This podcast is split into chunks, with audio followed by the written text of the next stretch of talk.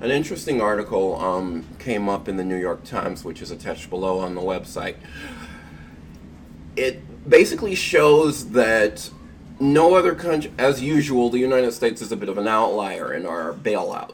As I've stated quite openly, what the two parties are currently debating as a bailout is kind of useless. It's just political theater. They're basically just trying to bribe you a little bit with something that's not going to feed your kids. Because uh, it, over the course of four months, if you are unemployed, like a lot of people are going to be, what good is a thousand two hundred dollars going to do you? Is that really going to stimulate the economy? No. They're basically just following normal economic principles. And yes, I said normal economic principles. Most countries are stimulating demand by you know giving basically giving a kind of UBI to the majority of the population so that the population can buy goods. We have this ideology of doing it in an indirect way, which is part of a theory that's a bit of horseshit. Um, it's it's but it's the it's the religion of our country, if you will. Um, and it seems a bit, oh, I guess, odd to say an entire political theory as we are told it is complete horseshit. I get it. But in my case, when I first started studying finance and economics, I had already spent a great deal of time in philosophy and gotten degrees in philosophy. So it was a little easier to catch the holes.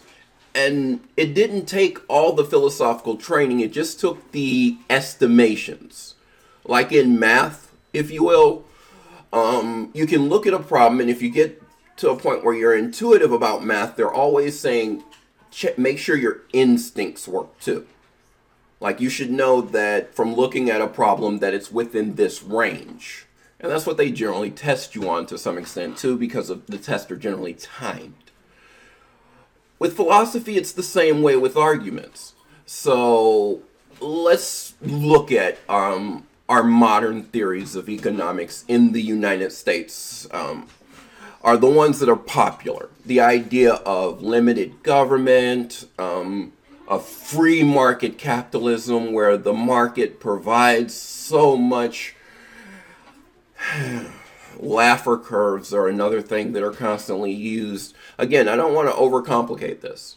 There's a basic truth that runs at the bottom of our economy it um, it's a little bit more evident in what's called compound interest. And I'm only going to say this in the more academic way to kind of, I guess, let you know I'm not just making crap up and show you where to go look up. But I'm going to explain in a much simpler way after that. If you look at how compound interest works, uh, there, it uses a number called E. E is a number that consistently repeats. Um, and one thing about Marxist economics is that it does a very good job, whether the system that it proposes in later parts, well, the part that we're most obsessed with works or not is debatable, but it does a good job of predicting what's wrong with capitalism. And E is a problem, are the idea that money can compound infinitely.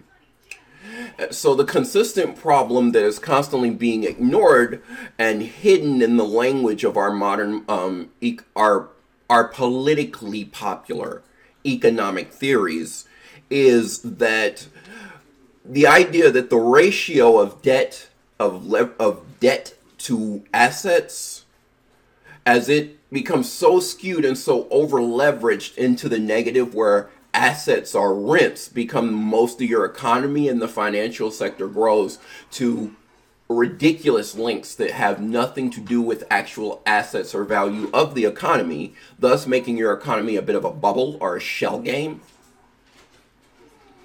It's a deflection from that simple observation, which points out that the economy will never work unless you work against that. That's why most economies use a mixed economy of what we would, I guess, simplistically call socialism. Um, if you're just being like completely and patently dishonest to some extent are okay instead of saying dishonest i'll say if you're just um, if you're trying to find a blanket term to you to describe any government assistance or any democratic control over things you need to live. So basically, if you use the definition that most politicians like to use for socialism in the United States, Adam Smith is a socialist because he believed the commons shouldn't be left to men or to the ravages of the market because people will die. It's a rel- relatively commonsensical thought. And as a pandemic comes, though, the pandemic will enforce the importance of common sense much better than a reading of Adam Smith's Wealth of Nations. Now, for the more simplistic definition, or a way that we can all understand what I heard when I walked in as just someone walking into an economics class, trying to get the grade. You know, I'm majoring in finance. You got to take this economics. And they're explaining first off the efficient market theory and the business cycle. Um, and I was laughing because there were two things that didn't work for me. And I could see as wrong already. And they explain them using mathematical models so we'll start with the mathematical model. As a philosopher, the second I see a mathematical model, I want to know how did it work in the real world? And is there empirical data to tell me does this work? There is. We've had 40 years of what's called neoliberalism, or the Republicans call something different. In the end, because um, the Democratic Party is majoritively centrist and it's a two party system, that means we have one party and a half, ideally, at least based off what they would actually run on. Because there's only two parties. I mean, what are you centrizing to? What what if there's two and you decide you're going to be center, that means whatever this party is doing, and that would be the racist party, um, you're going to do half of that. And we know it's the racist party now in a more obvious way because of their president that only means that we don't understand the racism of the Democratic Party because we're in a racist country. I can explain it in a relatively simple way. If you start a hierarchy or you start thinking you've got a meritocracy in slavery, you don't have a meritocracy. You started in Jim Crow, you don't have a meritocracy.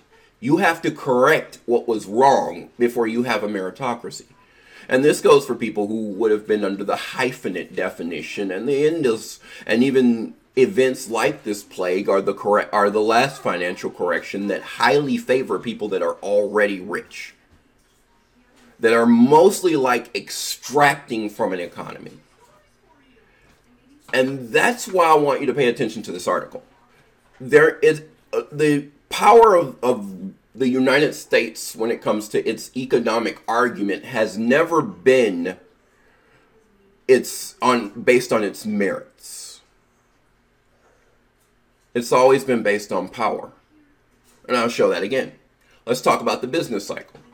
When we talk about what's called the business cycle or a business year, where it's again an, a way of a way of distracting with the idea that there's a market equilibrium that will always be met.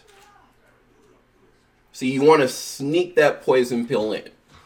So the first thing I would ask is, what is this market equilibrium as a philosopher? Because once you say, okay, everything just balances out, that's like a huge statement. There's so many questions there. the market's crashed. Do I need to tell you that we aren't anywhere near equilibrium, have never seen an equilibrium, or any our equilibrium where, for instance, production goes somewhere close to the amount of wages you get. They're always disaggregated. Um, where demand and supply are equal, always disaggregated to some extent in reality. And the reason that the mathematical models don't hold up is pretty simple. It's human greed and just the inefficient governments do favor something. I mean, if you look at a government power, in the end, it's an application of force to make something happen. With our with when you take a theory like our form of economics, what you're making happen is redistributing the money to people that are already wealthy. If it's a bailout, that means, for instance, are putting trillions of dollars into the stock market because you're printing money. What are you doing? Putting trillions of dollars into the stock market and printing it, even though it's not directly from taxes, is still stabilizing an area of the market that would normally just fail and probably should have failed for a while. Like our two parties, it's not representative, nor does it have a customer base that is not more a captive market than a market that it goes out and gets and competes for.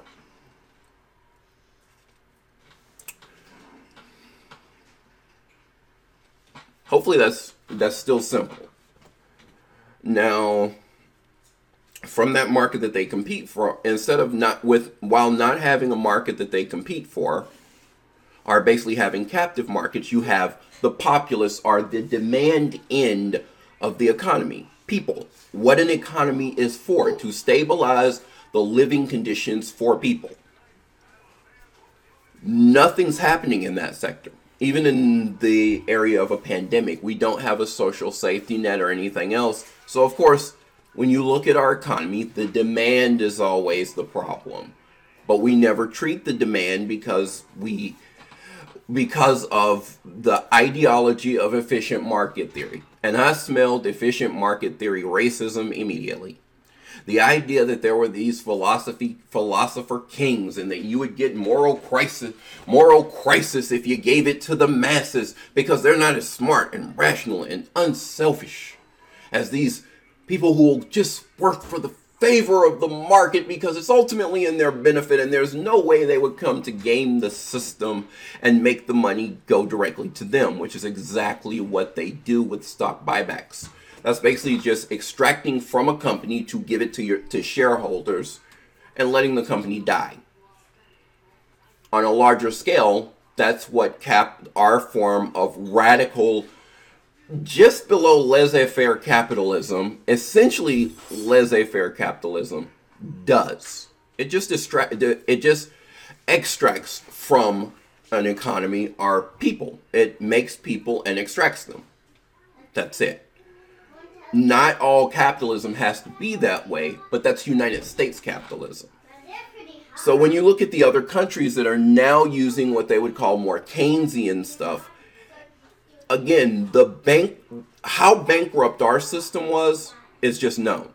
It's like our economists have to go hiding. They don't know what to do. Our billionaires get up talking. They got, you know, they get up in, at Davos and they start talking. They can't let any professors on the stage because the professor will remind them, for instance, that the marginal tax rate was around 90% until they changed it in the economy so if, um, for instance, when they were debating at Davos, that um, one time they were debating whether AOC was crazy for saying we should raise the marginal tax to about seventy percent. And he was like, "What country has that level of socialism ever worked?" Ha ha ha. And the professor just simply said, "Well, the United States until 1980, when your economy went to shit." And it got quiet. It was like, "What?" He didn't know that. They didn't know that. They knew it, or at least they should know it. I, I can't really say what goes on in a person's head. And that's what I want to point out. We're an outlier of an outlier. Within the 80s, we were kind of crazy um, economically, not having a healthcare system or anything else. Now we're off the deep end with that again goes back to power. In Canada, they're doing a UBI basically and just giving money to everyone. Demand to stimulate the economy. In the UK, 80% are receiving an income, they're also housing the homeless. Demand to stimulate the economy, which allows more people to participate in it and even would help adapt to an economy where people can travel less, can do a lockdown. In the United States, you have billionaires on TV saying, you know what, man? Grandpa, he's had a good life. My stock portfolio, though, we can't have that going down. So grandpa might have to go. Kids, kids can die from this too. They might have to go too. First response. Oh, they gotta go too. This is a colon. Um, that's poor leadership. And the rest of the world might have taken notice because the only reason you find policies like austerity, where austerity is essentially the same thing we do here, we just don't call it that. Our radical, unabashed capitalism is because of systems that are in place to make it so, which are powered by the United States military. Um, War is a Racket is uh, was um, a Marine Corps hero, Smedley Butler's book the idea is basically we go into other other countries, we steal their resources, and we rule over them, and then we, you know, it, evolved. It's evolved over the years. You can have the CIA completely destabilize some countries, and all of a sudden we've got people coming from Honduras and Guatemala, and we're claiming we're being overran when we've already turned their countries into narco states.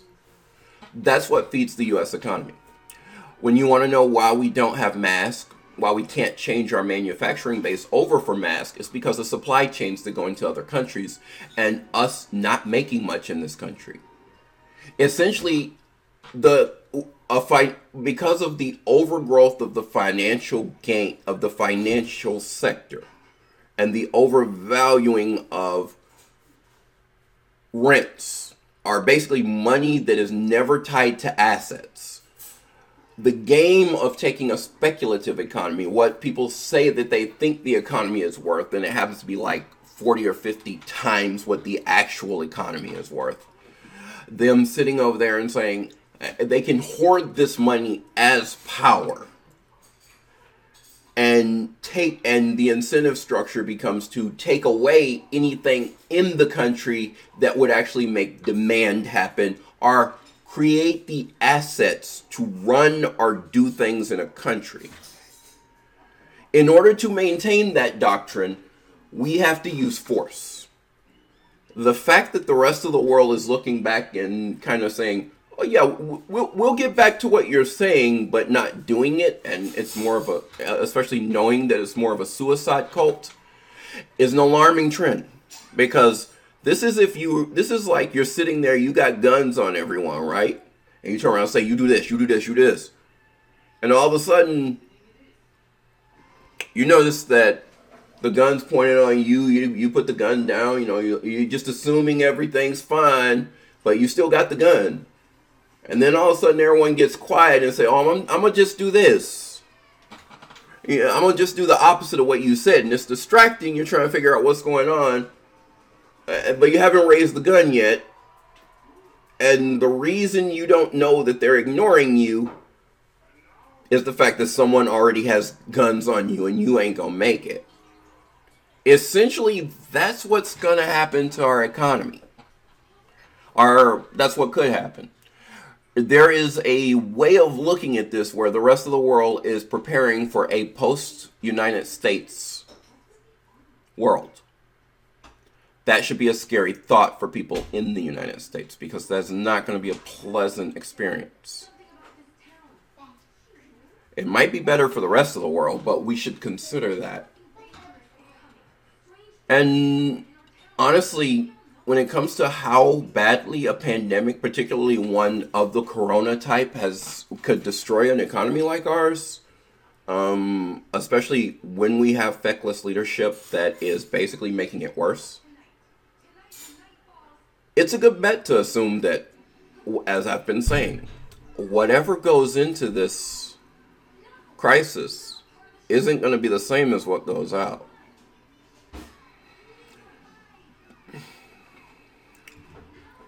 It's a scary trend. Get to know your community.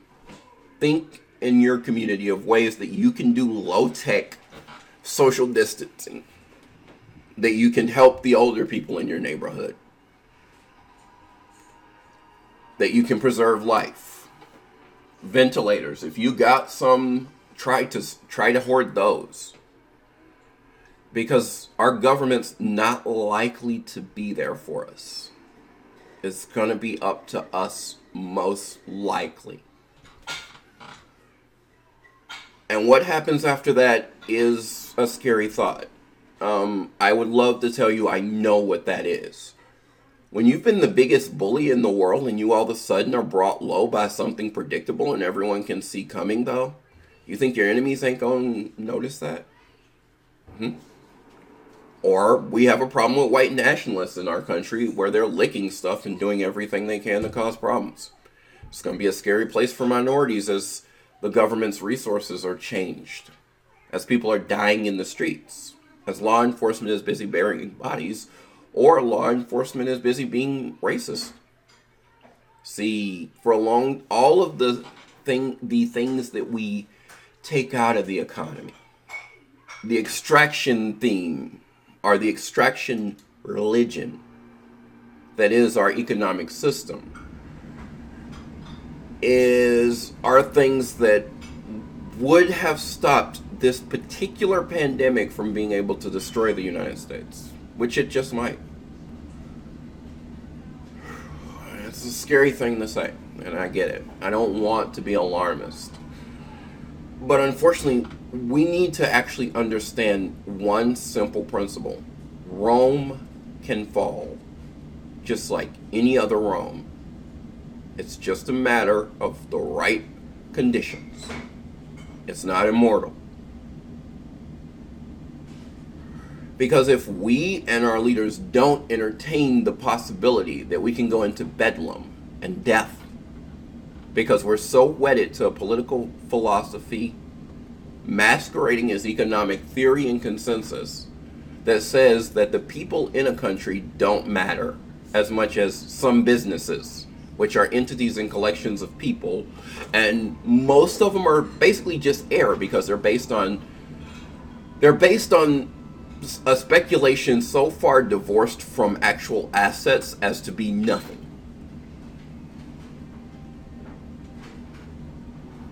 That form of economy will break very quickly to power economics.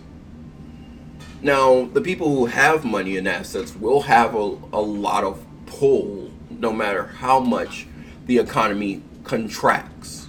And I don't mean corrects. We need to get the old market paradigms out of our heads.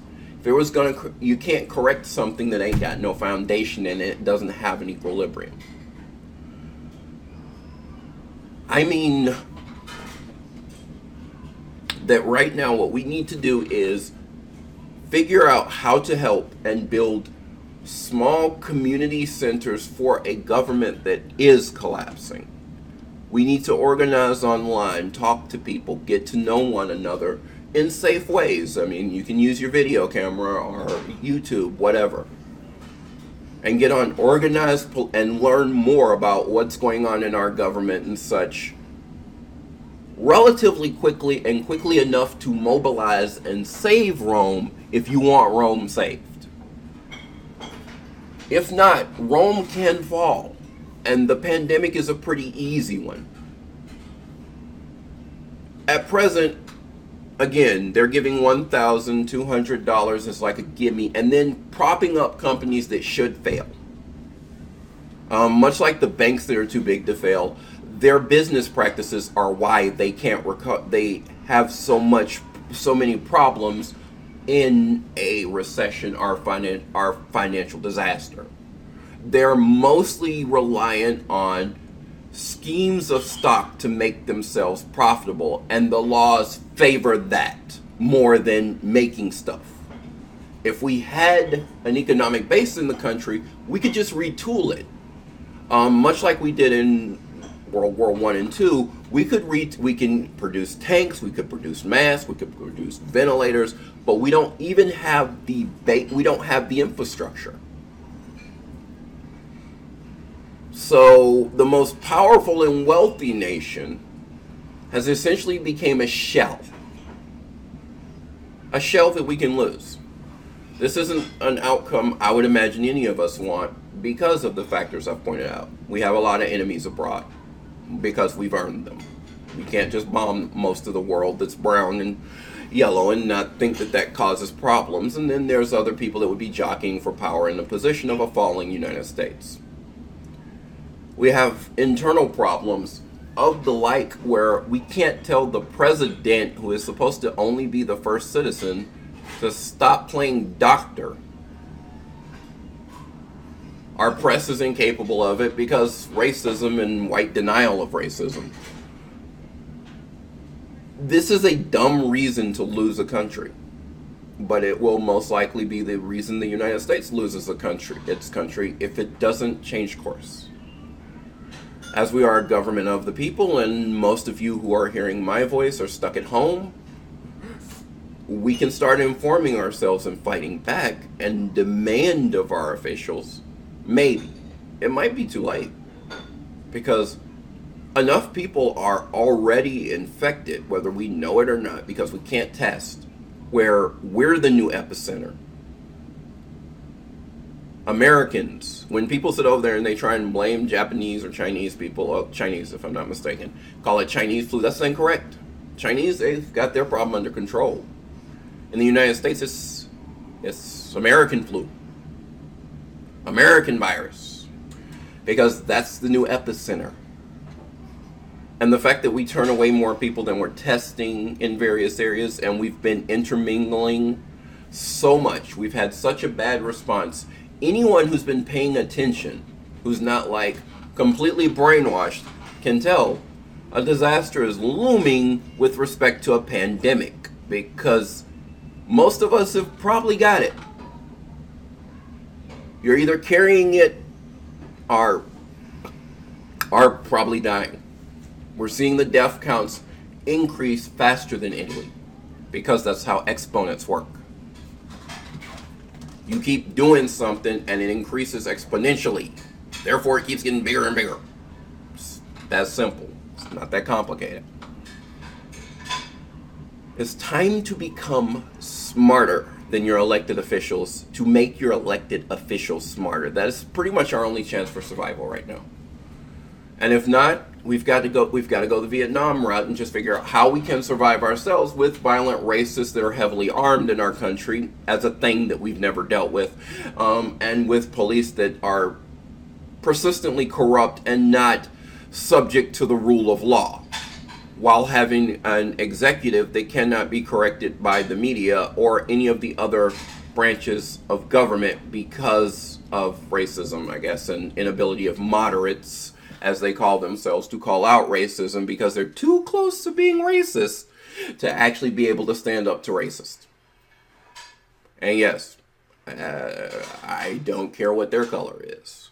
What I mean by racist is tokens too we'll talk. I don't mean token in the sense of blah blah blah blah. I don't mean token in the sense of them not being supposed to be there. I mean that they have to hold an ideological line that doesn't work with reality. And I want to keep it as simple as possible because we've covered a lot. And if you go back over it, I mean, most of you, if you've stuck in this long, you probably have your head kind of spinning a bit. You're like, what exactly is he talking about?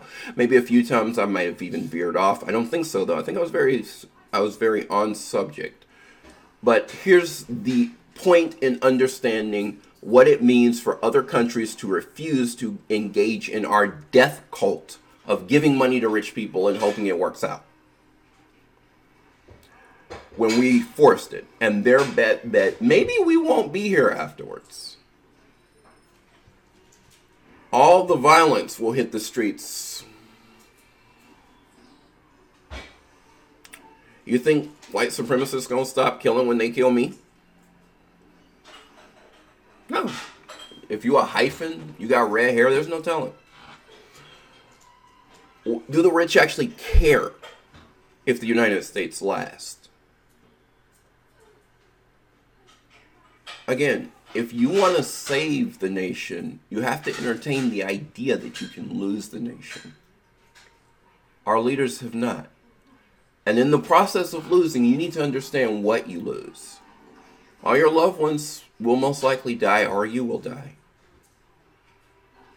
Because the fall of a nation that is the most powerful is not going to be a friendly thing.